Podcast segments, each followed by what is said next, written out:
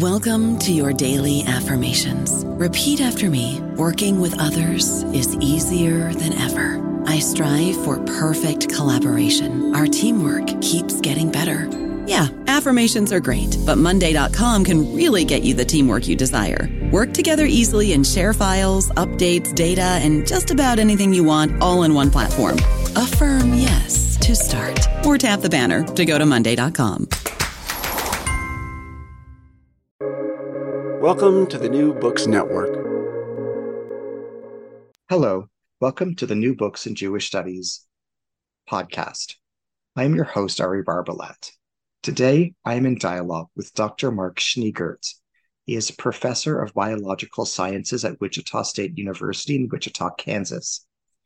Today, we will be discussing his new book, Anthology of Religious Poetry from the Mexican Inquisition Trials of 16th century crypto Jews, paleographic transcription and translation into English, self published by Open Charm LLC 2020. Mark, it's an honor to be in communication with you today. Thanks. Great for having me. To begin, kindly tell us about yourself. Where did you grow up?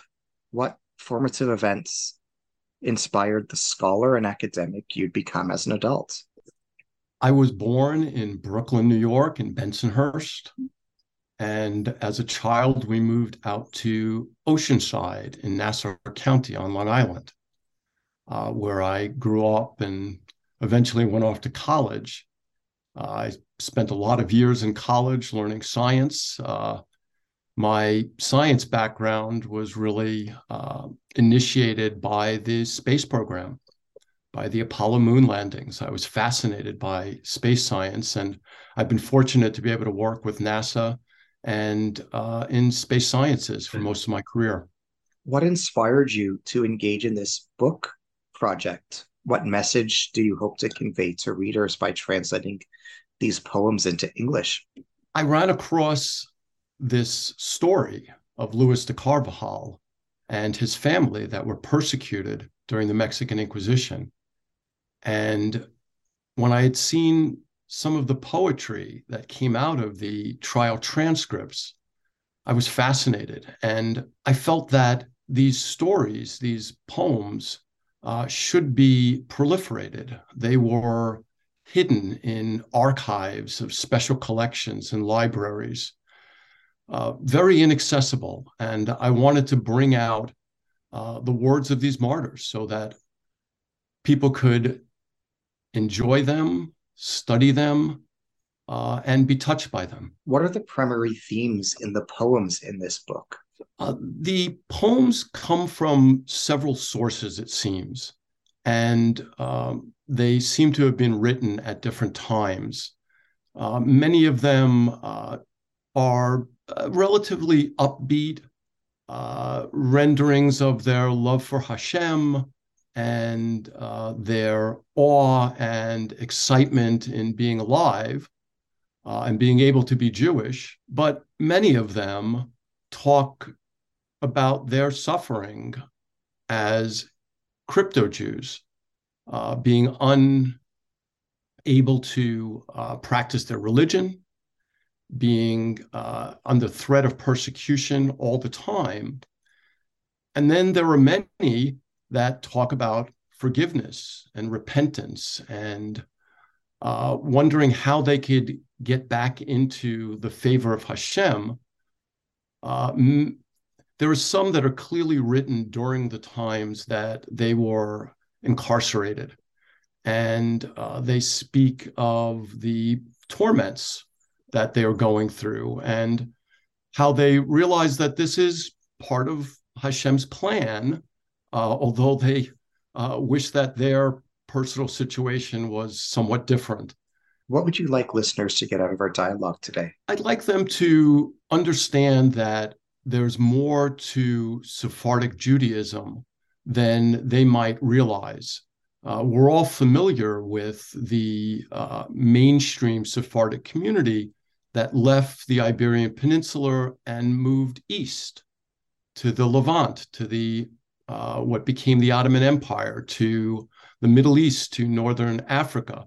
And certainly that part of Sephardi culture is very well known. Uh, as many people, 100,000, they estimate, came west to the Americas. And this was at a time when America was just first uh, being explored in the 16th century.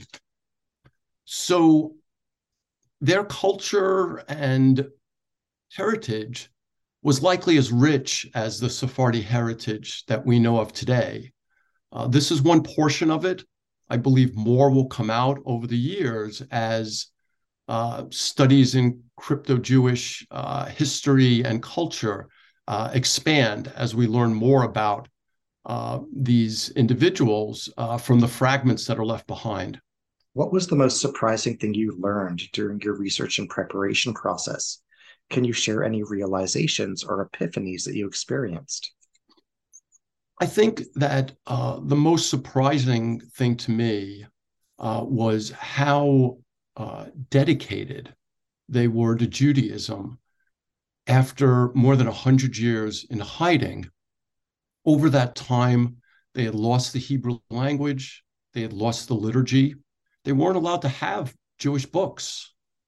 Uh, so to remain Jewish uh, and and uh, very dedicated uh, to Judaism after all of that uh, was amazing to me and inspiring. Uh, and they held on to that un- through years of torture until they were finally burned at the stake. Uh, and it's just just inspiring. What are the most valuable compilations of converso poetry from the Inquisition preceding and predating your volume?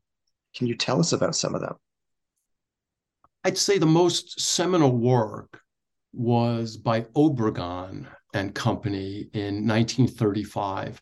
There's there's one central character in most of the stories about uh, Mexican crypto Jews, uh, and this is Luis de Carvajal the Younger.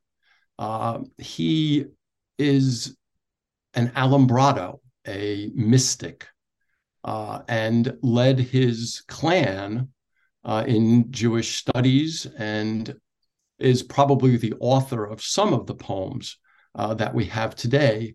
In 1935, Obregon transcribed the original trial transcript, uh, which was a uh, uh, mixture of Spanish and Portuguese. and this was published as a volume so this material was available, and within there are these poem fragments that I had extracted. Uh, so I think that that was one of the most important uh, uh, starting points. Uh, a few pieces of poetry, a few couplets had appeared in El Libro Rojo, the Red Book, uh, by um, um, by um, uh, by by Rivas uh, Palacio, and um, he was a uh, member of the Mexican royal family and uh, was a historian, and he had collected uh, a great deal of this Inquisition documents uh, in the late 19th century. Uh, eventually, uh, to pay off debts, he sold some of these materials. And these are the materials that show up in collections around the United States and around the world. Most of his collection is in the Central Archives, uh, the General Archives in Mexico City. Uh, so that was uh, a beginning of it. Um, the um, in 1944, Alfonso Toro published a two volume uh, tome on the Carvajal family. Uh, it includes uh, a significant amount of poetry. Uh, it was all in Spanish to this point. Uh, none of it had been translated into English. Uh, but later, after, well, just preceding Toro's death, and then some years afterwards by a family member, that work was translated into English. Uh, the translations are uh, sometimes have high fidelity and other times are kind of fanciful, uh, taking poetic license. Uh, so there's a there's a significant amount of poetry in that book. Uh, perhaps 20 years later, uh, Seymour Liebman, uh, in my opinion, one of the greatest scholars in, in crypto Jewish studies, um, worked with these manuscripts and uncovered uh, many more materials and transcribed these. Uh, his archives are at Tulane University, and he published several books, including uh, The Enlightened uh, in 1967, uh, which has some of the poetry, but uh, long descriptions of the family and their lives. Martin Cohen also published a book in 1973, which was uh, uh, third printing was in 2010, and this is a this is a very heavy scholarly work, um, uh, very uh, detailed with uh, lots of great research behind it, and some fragments show up there as well.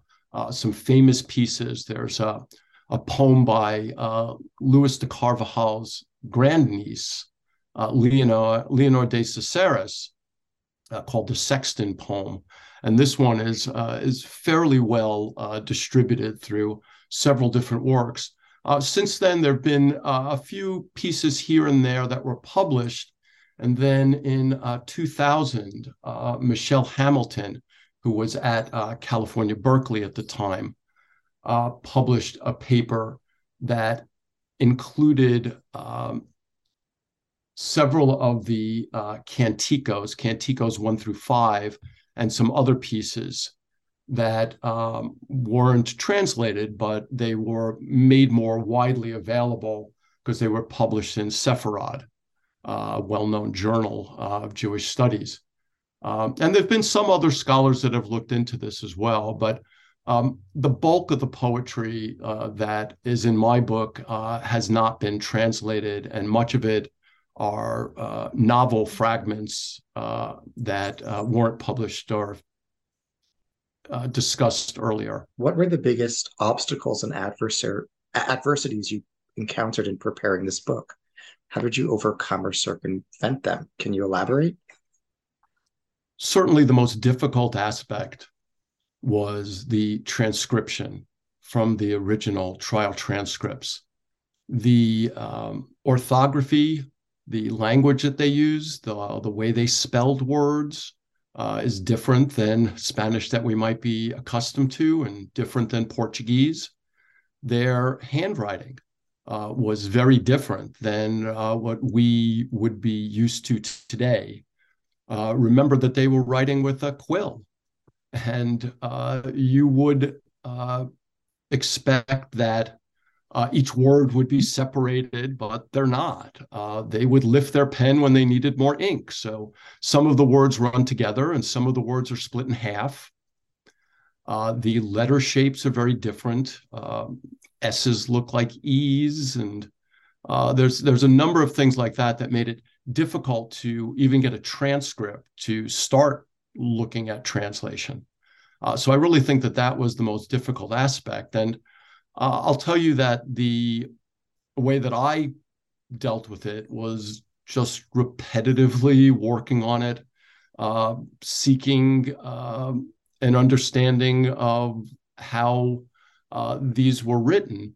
Uh, but each amanuensis, each scribe, had a somewhat different handwriting. They used uh, different abbreviations. And uh, that made it very challenging to come across with a, uh, transcript, this paleographic transcript. Uh, finding the materials uh, was challenging, but uh, because this is not an area where I do a lot of library research, fortunately, Seymour Liebman had made a grand study where he went through the index, the codex for all of the materials known uh, from the General Archives of Mexico, all of the materials related to Inquisition trials of crypto Jews. And by making this 100 uh, page list of all of the documents, allowed me to go through, find ones that were relevant to my story, And oftentimes it would accurately tell me where that document was today.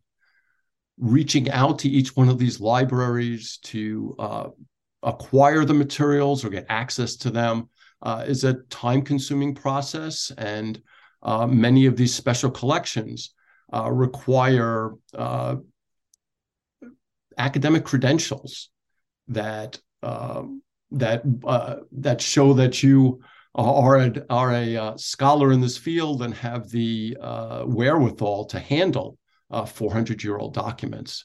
So uh, I, am a scientist by trade uh, and didn't uh, have that kind of experience. But the libraries and collections that I worked with were very kind and very forthcoming with the documents, often digitizing them for me so that I didn't have to travel uh, to visit the documents themselves. Are fear and anxiety presented in these poems? Certainly, they're worried about their situation. They're uh, many of them were written uh, while they were in captivity, apparently. But they always have hope that Hashem will see their plight, that Hashem will see that they are trying to follow the law as best they can given their circumstances and they feel that by doing this that they will gain his favor. And they'll be rescued from the situation. So there's many poems of repentance asking for forgiveness uh, for their iniquities.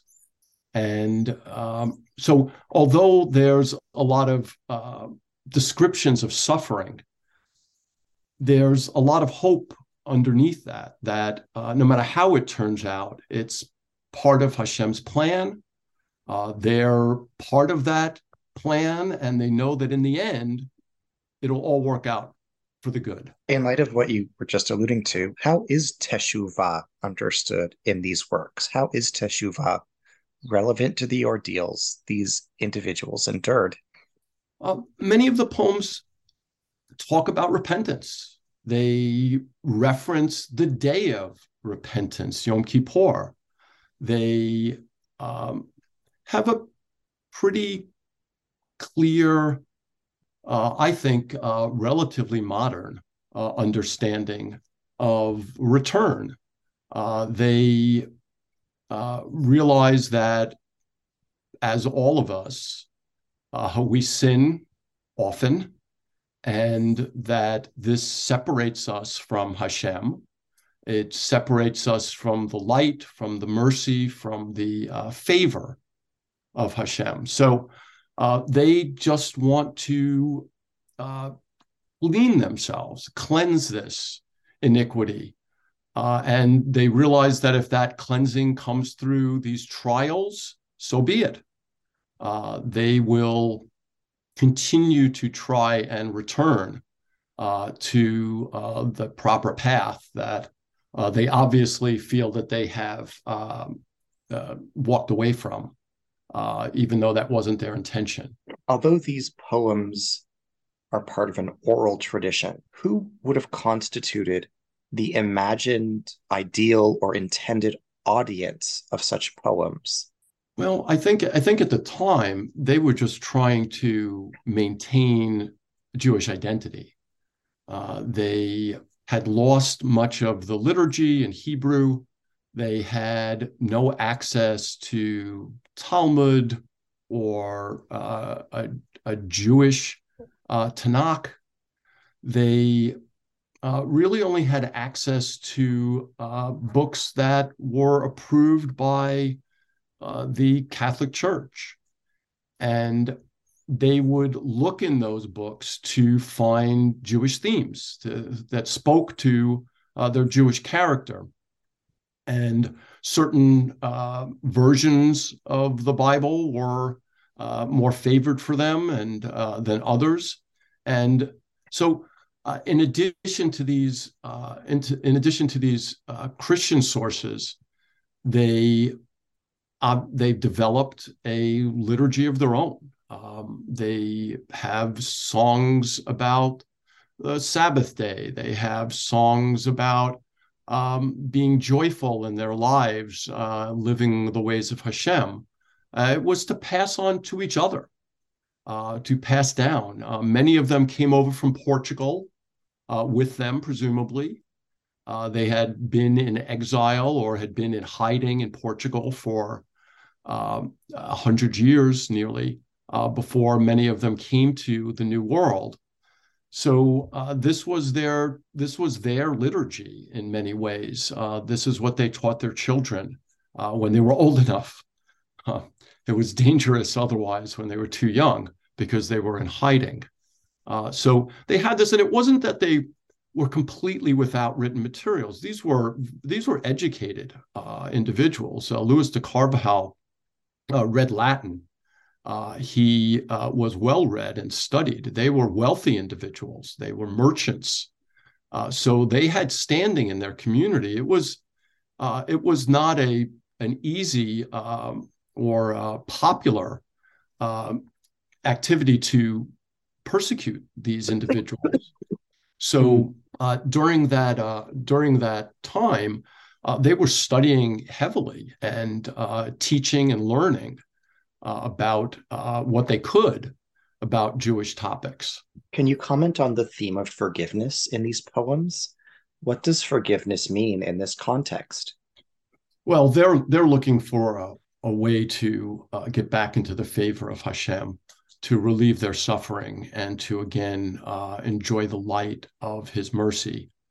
So uh, they speak about this and uh, talk about their uh, their suffering and how their suffering is derived from their iniquity uh, uh, in part. So they uh, they look towards um, Hashem for mercy, uh, hoping that they'll be relieved from the difficult situation that they're in. Can you tell us about the history and lineage of the Carvajal family? Sure. the the Carvajal family are from Portugal.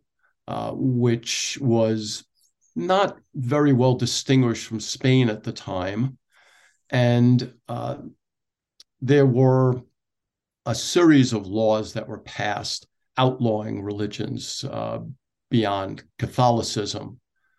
And they were eventually uh, left with the choice of converting to Catholicism, being uh, killed or uh, running away in exile.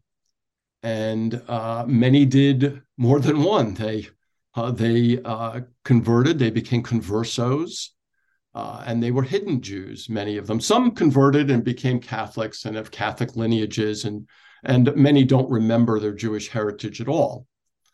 Uh, the Carvajal family came to Mexico in the uh, mid to late 16th century.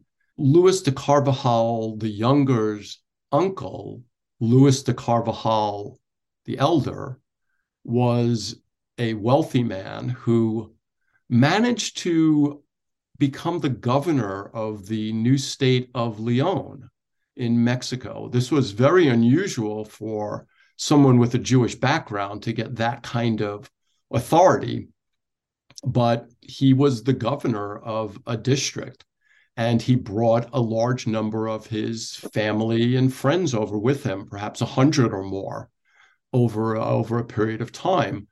Louis de Carvajal the Younger, uh, the the central figure in my story, was uh, one of those individuals, and uh, he arrived along with brothers and sisters, uncles and aunts uh, in the um, 1560s to 1580s and uh, established a community there. Uh, many of these Jewish settlers followed the conquistadors up into the desert southwest. Uh, they uh, helped to found cities like Albuquerque and uh, Taos and a number of cities in the Midwest. many, some of them may have gone as far as Kansas, where I am. Uh, the uh, the conquistadors went as far as Lawrence, Kansas, and the the Carvajal family uh, Louis de Carvajal and uh, had uh, several sisters. He had a couple of brothers, uh, which we know less about. Uh, some of them escaped the Inquisition. Some of them left Mexico, went to other uh, countries, other areas. this Western diaspora from from Spain and Portugal went as far as the Philippines and Guatemala and Brazil and all through the New World. Uh, they were merchants. Uh, some of them helped to found the city of St. Augustine. And with being a merchant came a significant amount of wealth, oftentimes. And so they lived relatively uh, comfortable lives. And uh, so Lewis's uh, sister, Leonor, and his sister Isabel are uh, also key figures in my story, uh, in that they have a great deal of poetry uh, in their in their trial transcripts. Um, but he had other sisters, uh, Catalina, uh, Mariana, who also has some uh, poetry in her trial transcript. And their children and grandchildren also got caught up in the Mexican Inquisition. Some of them were persecuted through the through this through into the 17th century. Uh, the um, the auto de fes of uh, the 1650s involved members of the Carvajal family. Uh, over time, though, people in the community recognized that they were doing Jewish practices or things that seemed Jewish. They would uh, have a Shabbos meal on Friday night. They would light candles. They would avoid work on Shabbos. Uh, most avoided eating pork, although some liked the taste of it. Um, so eventually, it got known that they were practicing Judaism, although they were living outwardly as best they could as Catholics. Once embroiled in the Inquisition, it was a long period, uh, decade or more, of trials and various types of confinement, imprisonment, torture, uh, and eventually uh, they were publicly executed. So the uh, the characters that I know, uh, where I've looked at their trials, include Lewis, his sisters, uh, his mother, uh, as well. And Lewis had a um, uh, a companion, um, uh, Justa La Hermosa, the beautiful Mendez, who also was a great dogmatizer for Judaism. Uh, but the Carvajal family wasn't the only family uh, doing this. Um, uh, Thomas de Trevino and uh, Isabel Nunez, the seer, uh, they also had clans of crypto Jews. And there was intermarriage between these clans, and um, there's probably additional writings and poetry associated with their trials as well. Can you comment on the libraries and archives you accessed during your research process? What are some of the locations where holdings of Inquisition poetry were held? Um, my first significant cache of materials was graciously lent to me from the Bancroft Library at the University of California, Berkeley. They have uh, a pretty extensive collection, and it included uh, three of the trials um, from this family the trial of uh, Leonor, trial of Isabel, both sisters of Lewis, and the trial of Manuel de Lucena, who was a family friend and uh, related by marriage to the clan a little bit more remotely, perhaps. Uh, the Obregon translation of 1935, of course, is published, and I was able to get that through interlibrary loan. Uh, it's a hard copy printed book. But the documents at uh, the Bancroft Library are the original uh, trial transcripts. Uh, I did not travel to Berkeley to see them. There are microfilm copies of them, uh, which typically don't circulate, but the librarians were nice enough to uh, allow me to uh, view them at the Wichita State University Library. So they stayed uh, at the library, and I would go and look at the microfilm, thousands of pages of it, to pull out these these fragments. So that's really where I started and got a, a great uh, deal of material from them. The other sources that I examined uh, one was at the uh, Huntington Library in Pasadena. Uh, this is a well known uh, collection, and uh, they have the trial of Leonor de Caceres from 1601. I was visiting Jet Propulsion Laboratory in Pasadena and was able to go and view this document. Again, they were very kind to uh, allow me to uh, handle the document and uh, and examine it personally. Uh, it was a great thrill for me. I was uh, fairly far into the project at that point, and it was remarkable to me how fresh and new the document appeared. The writing was was heavy and clear. The paper was nearly white. Uh, it was it was very exciting for me to be able to go through this material uh,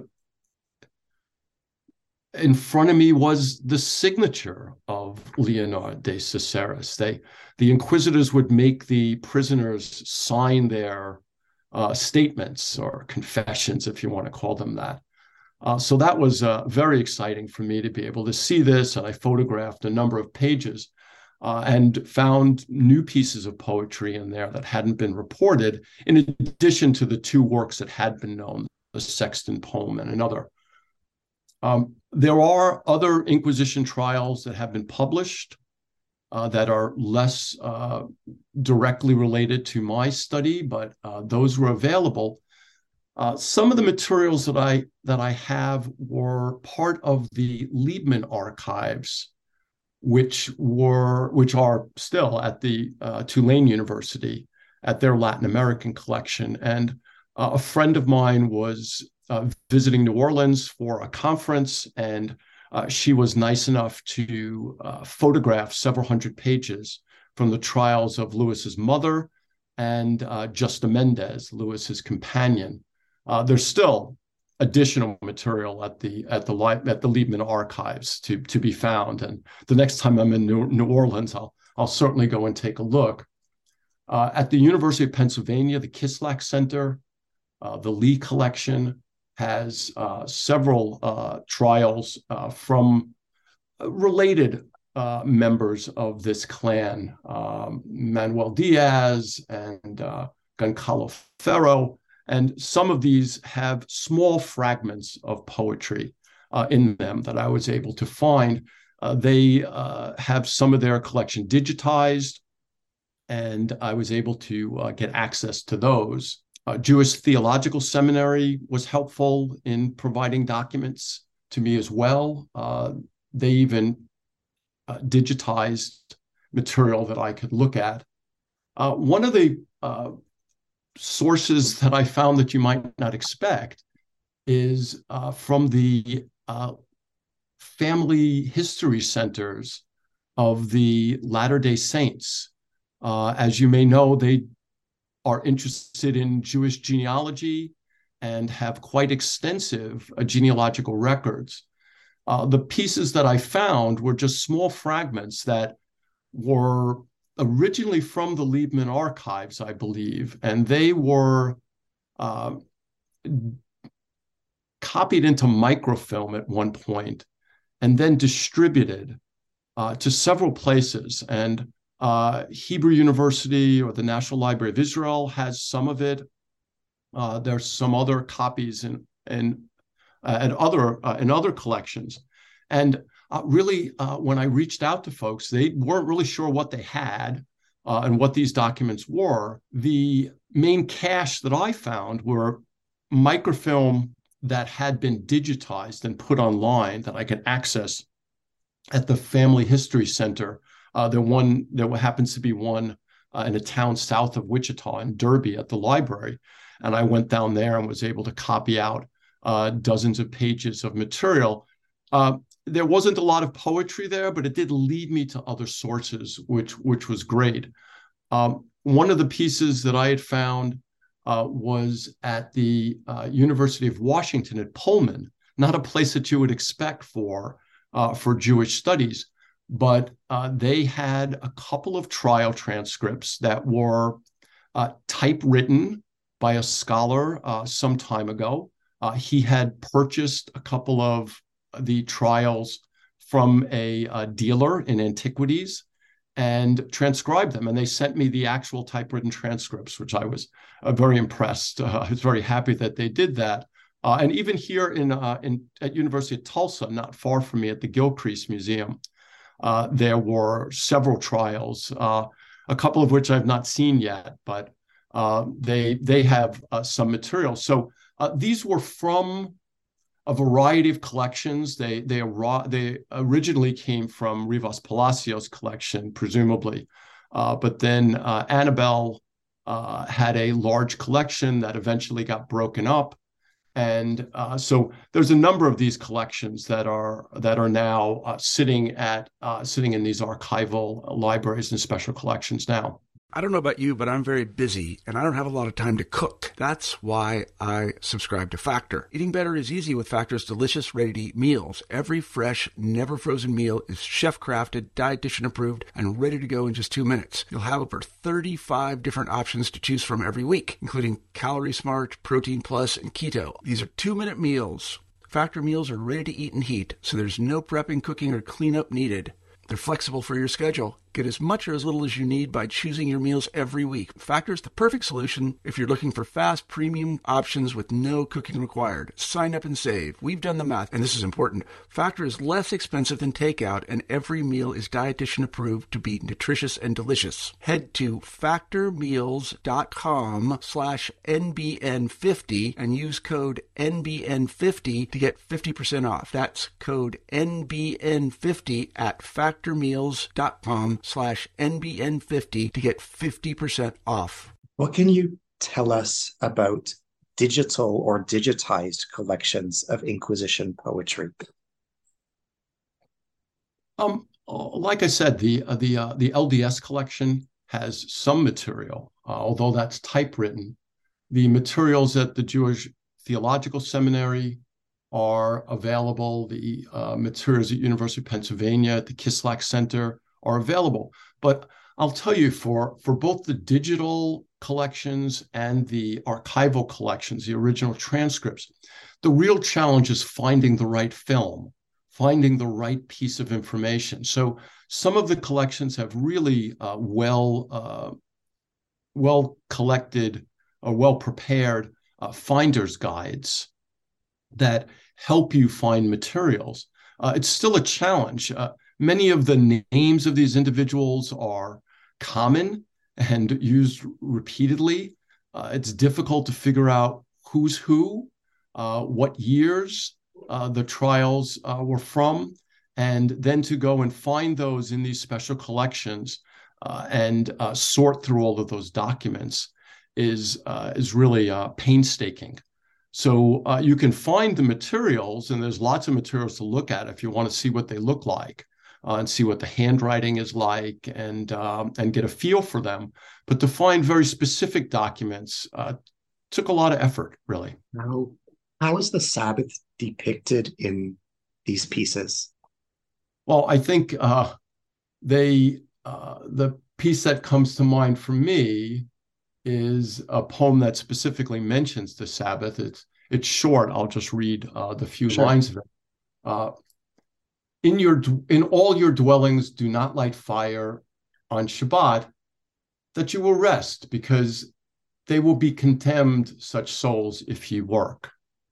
So they clearly recognize that uh, that Shabbos is not for work, and uh, they spent that time with their family. They uh, it sounds like they had relatively traditional uh, Shabbos dinner, uh, lit candles on Friday night, and uh, spent the day with their family uh, studying oftentimes. How did traditional Jews in the Ottoman Empire, in Holland, in Italy, in Eastern Europe, and in other locations in Europe and in the Middle East or North Africa respond to the plight of the conversos? What was the spectrum of opinion? What kind of help was available? Well, certainly in France, the crypto Jews, the conversos, uh, found a more secure location. Uh, although uh, Jews were uh, persecuted in France at that time as well, uh, they it wasn't to the same extent. Uh, they didn't outlaw Judaism to the same extent, and they could live relatively good lives there. the Jews that went west really lost contact in large part with uh, the rest of the Sephardic community that we know today. Although they did travel more widely than you might imagine for the 16th century. Uh, they were merchants, they took long voyages, and um, they had contact with, uh, with other Jews, uh, perhaps, but again, it was a very, very dangerous time for them. Uh, you could not give an inkling that you were not a uh, very uh, devout Catholic, uh, any uh, hint that uh, you were not a devout Catholic would lead to inquiry. And these questioners, the inquisitors, never gave up. They just kept trying to find more individuals who were practicing the laws of Moses and it was a very scary time for Jews, uh, for these crypto Jews. Uh, you wouldn't train your children when they were young because they might say something and uncover the entire family. So they uh, were hidden and kept to themselves. Uh, there was some interaction between the groups.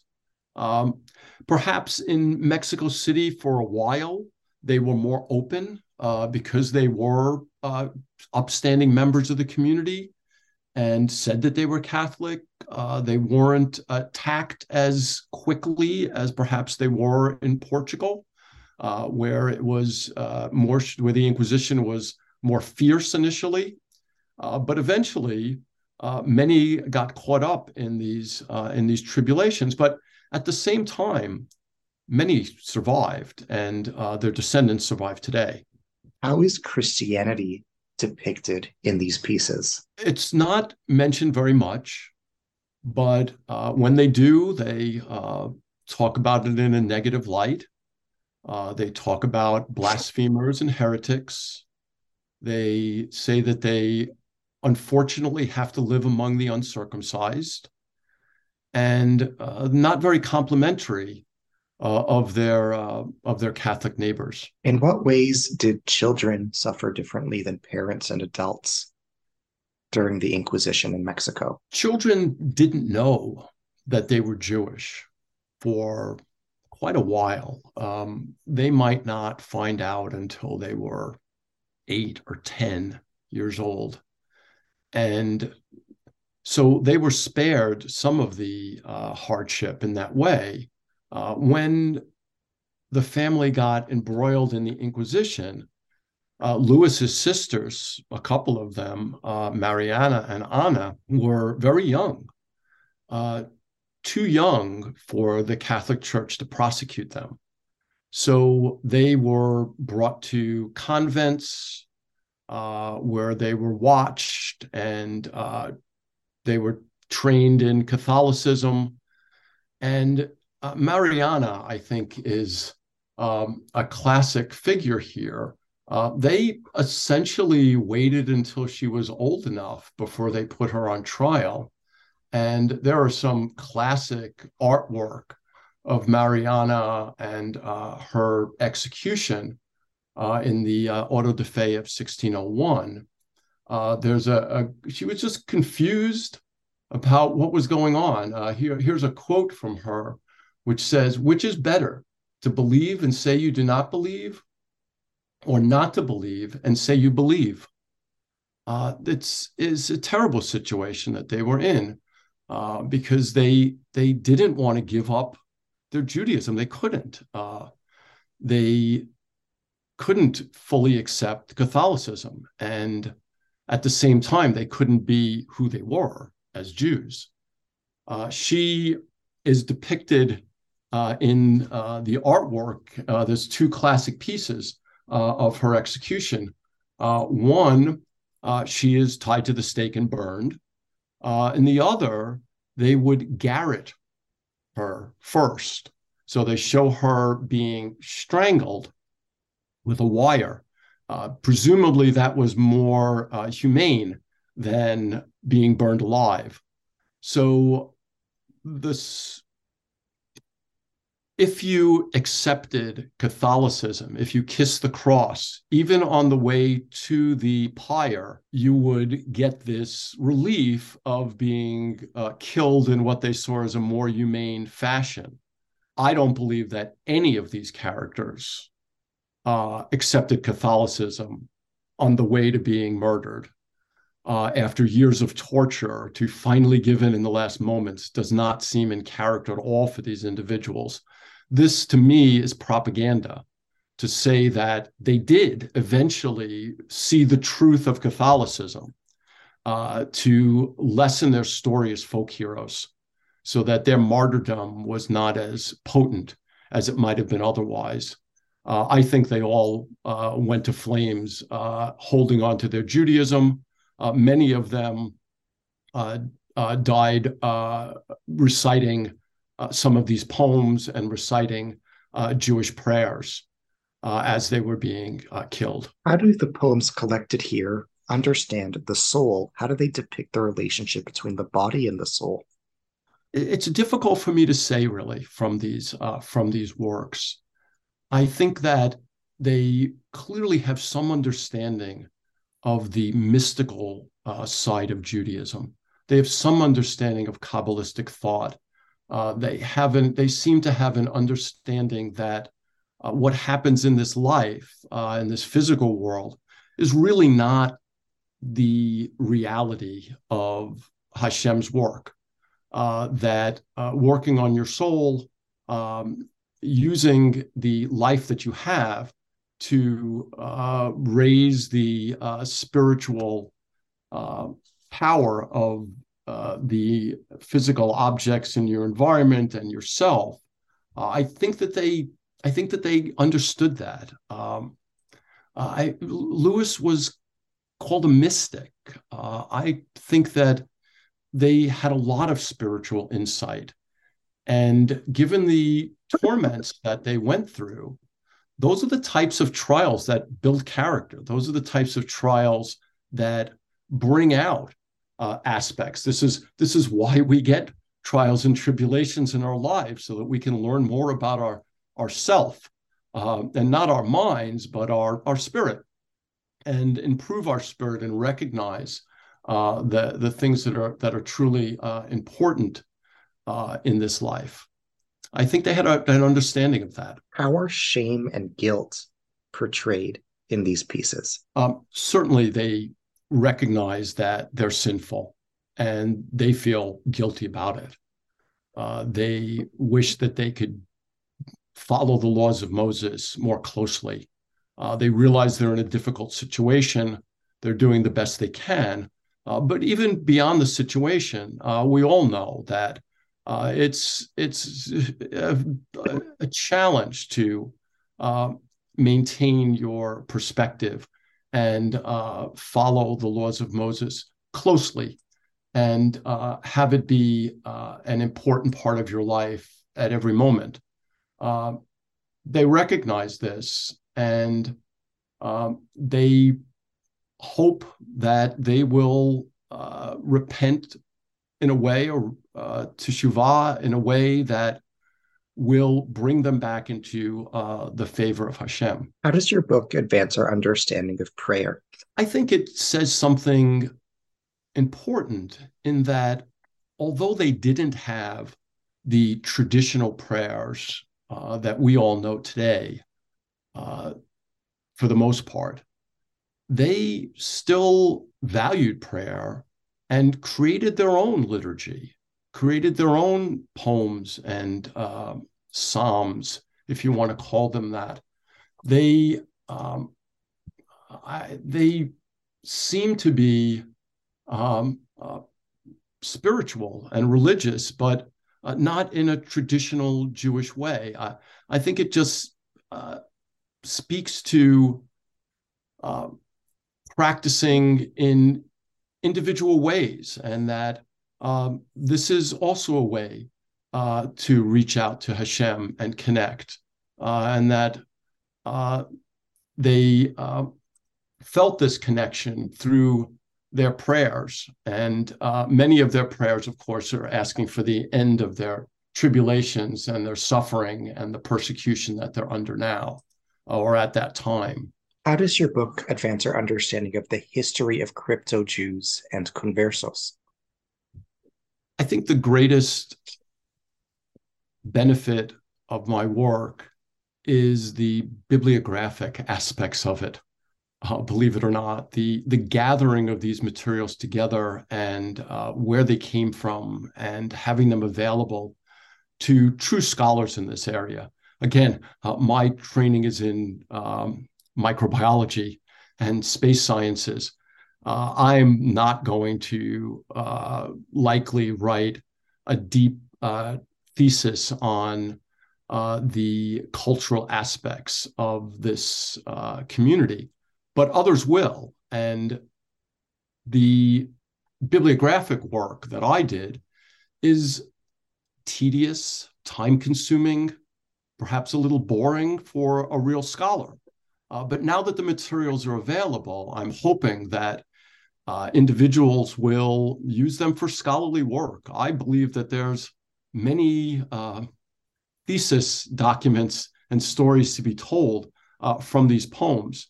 Uh, there are uh, scholarly uh, pursuits in this area now. Ron Perelis at Yeshiva University is running a project called Translating the Americas. it's not looking exactly at this collection of poetry, but looking at other documents that Luis de Carvajal had written during his life. Uh, he had written uh, Last Will and Testament. He had written letters to his sisters. The, uh, the inquisitors would give him pen and paper at times to let him write because they hoped that he would say something that would incriminate another member of his community. So they encouraged him to do some writing. Uh, some of those materials uh, still exist and uh, have not been translated. One theme which frequently arises in the poems is that of divine punishment. How do the poems presented here think about divine punishment? It seems to me that they do make a connection between their iniquity and the punishments that they're getting. Uh, but at the same time, they recognize these tribulations as part of the broader story of Hashem's goal uh, to um, to teach us in a way where we return uh, to Him uh, with a more open heart. So they see it as a necessary evil in part, but they surely wish that it wasn't happening. It's it's it's just overwhelming for them. How is the Inquisition in Mexico remembered in contemporary Mexico and beyond in the contemporary West. Can you comment on the phenomena of collective memory and collective amnesia in play in regard to the Spanish Inquisition in general and the Mexican Inquisition in particular? What, what I'll say to that is that um, the descendants of these crypto Jews have lived in Mexico and the desert Southwest throughout Latin America and South America for centuries now. Uh, many of the descendants uh, have been practicing Catholics for all of this time. However, perhaps their grandmother would go down to the basement and light candles on Friday night. And when the child would ask, Why are you doing this? She said, Oh, don't say anything. This is just what we do in our family. And so many descendants of crypto Jews had recognized that there's something Jewish about their family. They didn't even know that there were uh, crypto Jews. They didn't know the story of the Inquisition. Um, perhaps half of the founding members of the major cities of the desert Southwest were crypto Jews. Today, many of these crypto Jews are finding their heritage again. There was a very large um, genealogical study done by Jeannie Milgram that has hundreds of thousands of names. So the descendants of crypto Jews can go and look for their family members, look for their family tree, and realize that they have Jewish roots. Of course, they've been living as, you know, the family's been living as Catholics for generations. So uh, they need to convert back to Judaism. And this is happening in large numbers. There are congregations dedicated to uh, crypto Jews, uh, the Anusim that are returning to Judaism. Um, uh, Rabbi Stephen Leon in El Paso is perhaps the most famous.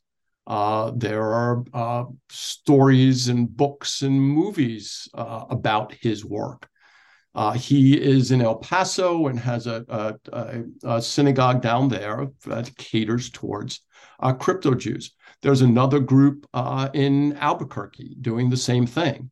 So these um, the descendants of crypto Jews, and we're talking millions of people we're not talking a handful, we're talking many millions. In fact, uh, one study of a family in Brazil, of a great dogmatizer there, uh, estimates that there are 500,000 of her descendants living in Brazil today.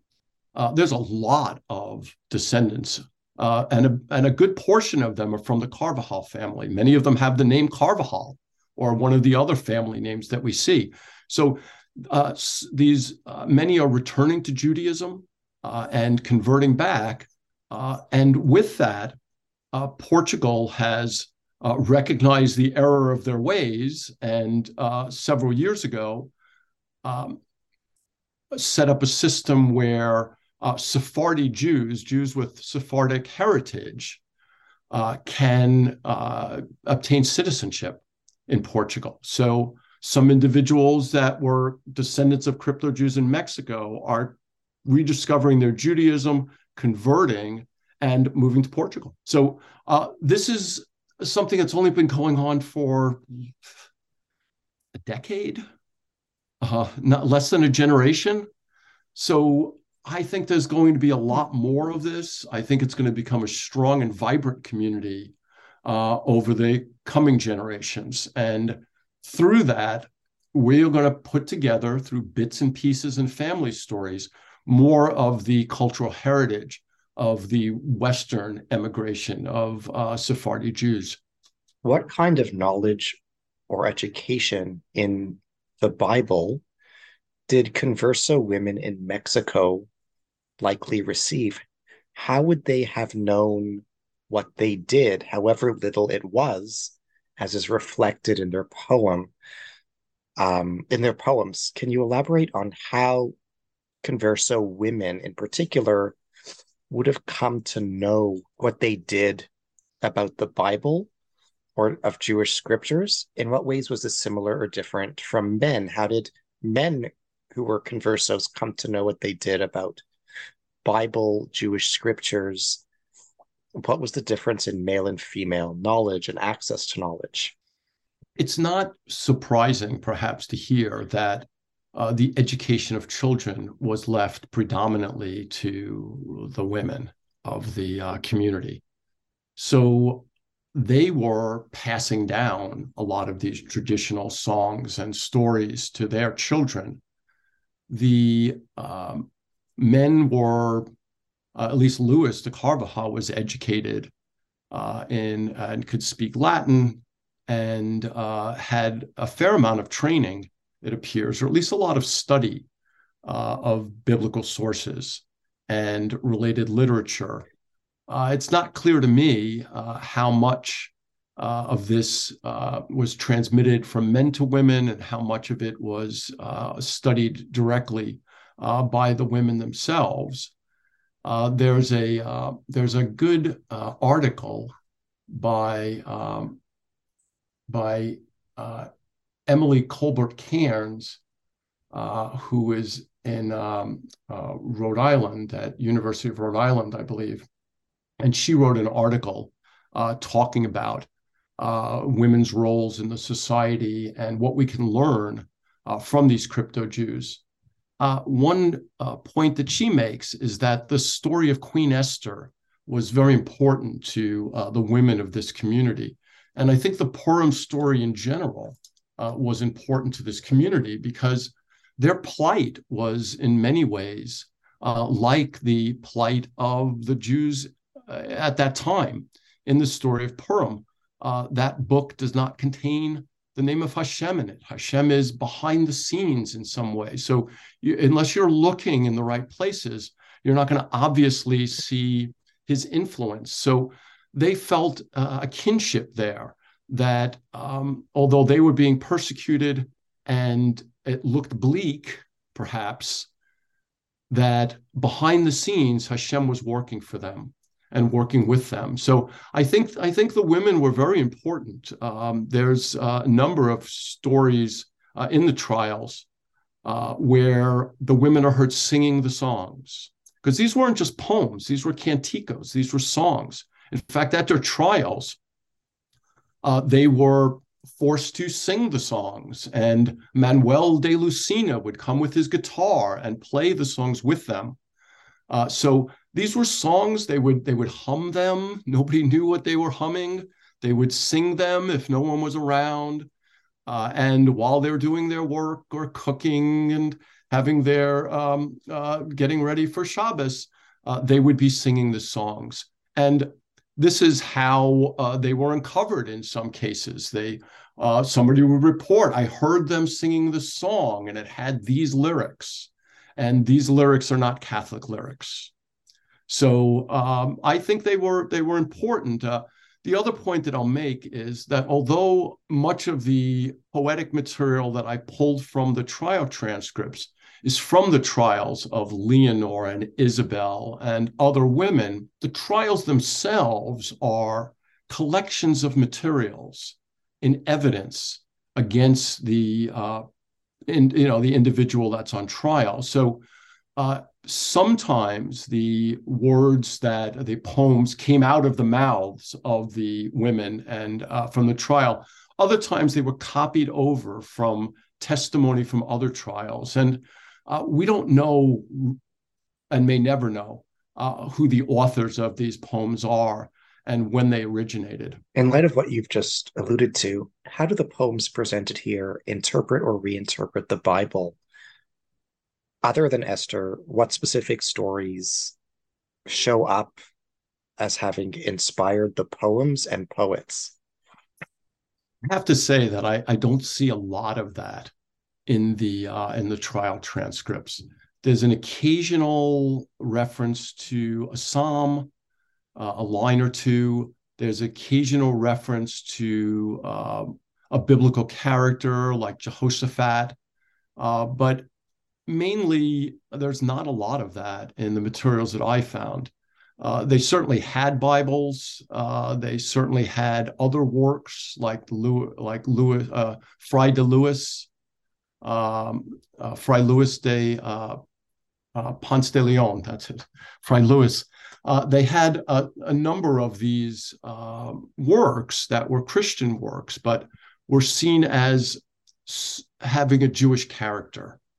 Uh, so I don't see a lot of biblical stories and only occasional uh, references to what I would call the uh, liturgy.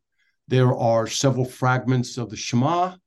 There are several fragments of the Amidah, uh, some of which, interestingly, are not uh, transcribed very well uh, by the amanuensis. So we'll have the Shema, but they'll leave out the last phrases of uh, the Lord is one. And somehow that everything else will be right, but that part they don't write down or they misspell or they put another word there. So uh, we don't really know uh, everything that they that they had at that time, but um, I don't I don't see a lot of references to uh, biblical characters in these uh, in the works that I studied. You write as follows on page nine. Transcripts of Mexican Inquisition trials of the late 16th century are contemporaneous, handwritten notes detailing the questioning and torture of crypto Jewish family members and their associates. individuals suspected of being Judaizers were arrested and imprisoned for months or years. Episodically, the prisoners would be questioned by local inquisitors sanctioned by the church in a tribunal chamber, the prison cell, or the or the torture chamber. The inquisitors were meticulous in gathering culpatory information from the testimonies. Portions of the testimony from the trials of other crypto Jews were often copied in manuscript and added as evidence against the accused. There was a complex and formal process in place that structured these trials and their oversight from the church overseas, given that heresy was a capital offense. This results in versions of testimonies being prepared and published where the names of individuals were hidden and often noted in the margin of the archival copy, and where summaries of testimonies and charges were composed, leading to several renditions of each testimony in a single transcript. Can you elaborate upon this passage? Can you interpret it for us? Sure. Uh, it's a lengthy process for the church to put someone to death. You have religious figures who are preaching peace, who are living uh, lives uh, supposedly of piety, and yet they want to, in the end, execute uh, individuals for their ideas. Uh, it's um, a difficult challenge for them to justify that morally. So it seems that they needed to have a very detailed uh, rendering of the charges of how this is heresy and uh, being certain that they're doing the right thing. Uh, in the end, the church did not execute anyone. They handed them over to uh, secular authorities. Uh, the prisoners were relaxed, they say, to of the secular uh, authorities for execution. Um, the church in Mexico, of course, was connected to the church in uh, Spain and Portugal. Uh, that's really where the decisions were made uh, in large part, or at least had to be approved. And so copies of trial summaries uh, were sent uh, to Europe and responses came back. Uh, the trial materials were publicly published. They were available to the public. They were publicly available copies, and these are the copies that don't have the uh, accused or um, the um, uh, the witnesses' uh, names associated with them, uh, because they're fishing for more individuals. They they want more information about more people so that they can embroil them in the Inquisition and find more. So uh, they spent a lot of time uh, just asking the same questions over and over again. Uh, a lot of time um, pushing the witnesses and uh, really uh, tormenting them, uh, eventually to the point of actual physical torture. And the trial transcripts are are meticulously detailed. They would write down everything they would say. Uh, even when they were being tortured, it would just be a series of screams and and and please stop and and those types of things as they were being tortured. I, I don't know anymore. There aren't any more judaizer. I've told you everything. And lengthy lengthy um, uh, passages like this. And they would deny knowing anything else and then they would crank the rack one more turn and continue to ask the same questions uh, the women uh, were uh, demoralized they were uh, stripped to the waist at least during their trials. Uh, certainly at that time, it was even today that would be a terrible thing to do. Uh, so it was it was it was difficult, and to justify what they were doing, it was very legalistic. A lot of legal evidence to demonstrate that they were following the laws of Moses, and uh, then they would uh, proliferate that and eventually get permission from the church to relax them to secular authorities for execution. Uh, not everyone was executed. Uh, some were uh, released, they were considered reconciled. Uh, they had um, shown that they really were good Catholics and really weren't uh, following the laws of Moses. Uh, oftentimes, they would, uh, of course, escape at that point and uh, and move to another uh, area of the world, oftentimes, and live in hiding uh, from that point forward. some had several trials and somehow survived and never were executed, like Justa Mendez was on trial more than once and was not executed. So um, different individuals got somewhat different punishments uh, depending on how bad their offense seemed to be to the authorities.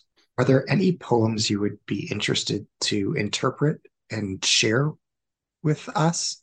Are there any you'd feel comfortable offering an interpretation or commentary on for us? Uh, there are a couple that I that I that I enjoy that I that I think are that speak to me anyway. Uh, mm. uh, one of them is Cantico Six. Uh, it's relatively short. You know, I'll say that every poem is a truncated version of a lengthier composition. Uh, every poem ends with etc. So these are really, even what we have are just pieces of the poem. So this one is uh, just one, uh, one uh, stanza, really, uh, Cantico 6. How pleasant it is, how delightful, much more than anybody knows to imagine, to follow this very glorious path whereby Hashem commends us to walk. The whole law of Hashem is very pleasant, and he who dares to blaspheme Cursed will they be in that life where there is no certain time nor measure. One of the projects that moved me to study these crypto Jews is a calendar that I created called Everyday Holiday. Uh, it's available online now. Uh, the published book is not available uh, because I'm revising it, but I'm personally very tied to the calendar. I think every day is a special day on the Jewish calendar, and there's something to celebrate and there's an energy to tap into, whether it be the uh, energy of a rabbi that passed away on that day, whether it be a historical event or an actual holiday that's currently observed, or perhaps an ancient holiday. And without that, I feel that I, I don't have uh, a compass to how to proceed with my life without seeing the cycle of the calendar in the Jewish year. And uh, so this is important to me. And so when I hear them say that you will be cursed in a life where there is no certain time nor measure, that says to me they don't know Rosh Chodesh. They don't know the energies of the months. They don't know um, which holiday leads into what and how this enhances your soul and makes you a, a, better person, richer in, in so many ways. Uh, and so this this poem spoke to me from that perspective that uh, they recognize the value of the Jewish calendar and Jewish uh, life cycle. Uh, and they recognized that the uncircumcised around them did not have the benefit of that. Uh, and they saw all of the laws of Moses and uh, as pleasant and um, something that gave them great joy uh, to follow through. Thank you. Thank you for sharing this. Uh, there is another that uh, that I appreciate, uh, and it's the it's the next uh, poem actually, Cantico Seven. Sure. Because my Lord gives you pleasing new songs as making new works every day. There in the city of thy saints, I will praise your name every day. End our mighty weeping and gather us into your holy company and do not give us as we deserve because we trust in you. I think that this is the hope of all of us. Uh, and this is uh, why we love Hashem as much as we do, as his mercy. His mercy is far greater than his anger at our iniquities. Uh, our um, forgiveness comes easily from Hashem. And if we trust in him, then we won't be punished as harshly as we probably deserve for what we've done, for not following his laws, for not recognizing him in our lives uh, every moment. So this one speaks to me uh, from that perspective of how trust in Hashem uh, brings out more of his mercy and shines more of his favor on us. Thank you. I'm sincerely grateful that you shared that with us. As we bring our dialogue today to a close, can you tell us about how you've been spending your time since completing this book? I spent some time initially trying to proliferate copies of the book and get them into library collections. Uh, to me, that extends the work in time, especially if I can get the book accepted by a special collection, because those are typically not broken up. Uh, many of them are author signed copies so that uh, they have a longer life in the library shelves. Uh, I won't live forever, but uh, perhaps these works will uh, remain uh, available to the public for a long time. So I, I spent some time doing those types of things for anthology initially. the project that I went back to is Everyday Holiday, the calendar project. I realized that many of the entries are not as accurate as I might like them to be. I use secondary sources that weren't as accurate as I might like them. And uh, it was really written for me. And so that I had the calendar. There wasn't uh, very consistent formatting. The entries weren't consistent in the information that they included. So I've been going through those thousands of entries with today's technology uh, being able to access uh, vast quantities of knowledge on the internet to uh, find several sources for each uh, date, for each yahrzeit, for each uh, historical event. So I've been spending some time going through that uh, book, perhaps the last two or three years. it might be another year or two before I finish that process. that's been my um, my Jewish studies project uh, of late, but I'm waiting to see what inspiration comes next. I wish you only the very best in such pursuits. Thank you. Well, thank you. As we bring our dialogue today to a close, I'm your host on the New Books in Jewish Studies podcast, Ari Barbalat. Today, I've been grateful for my dialogue with Dr. Mark Schneegurt, he is professor of biological sciences at Wichita State University in Wichita, Kansas. We've been discussing his new book, Anthology of Religious Poetry from the Mexican Inquisition Trials of the 16th Century Crypto Jews, Paleographic Transcription and Translation into English, published through self publishing by Open Charm LLC 2020. Thank you wholeheartedly.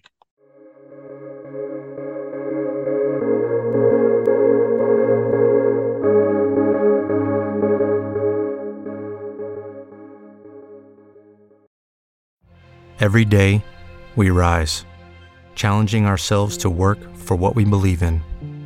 At U.S. Border Patrol, protecting our borders is more than a job, it's a calling. Agents answer the call, working together to keep our country and communities safe. If you're ready for a new mission, join U.S. Border Patrol and go beyond. Learn more at cbp.gov/careers.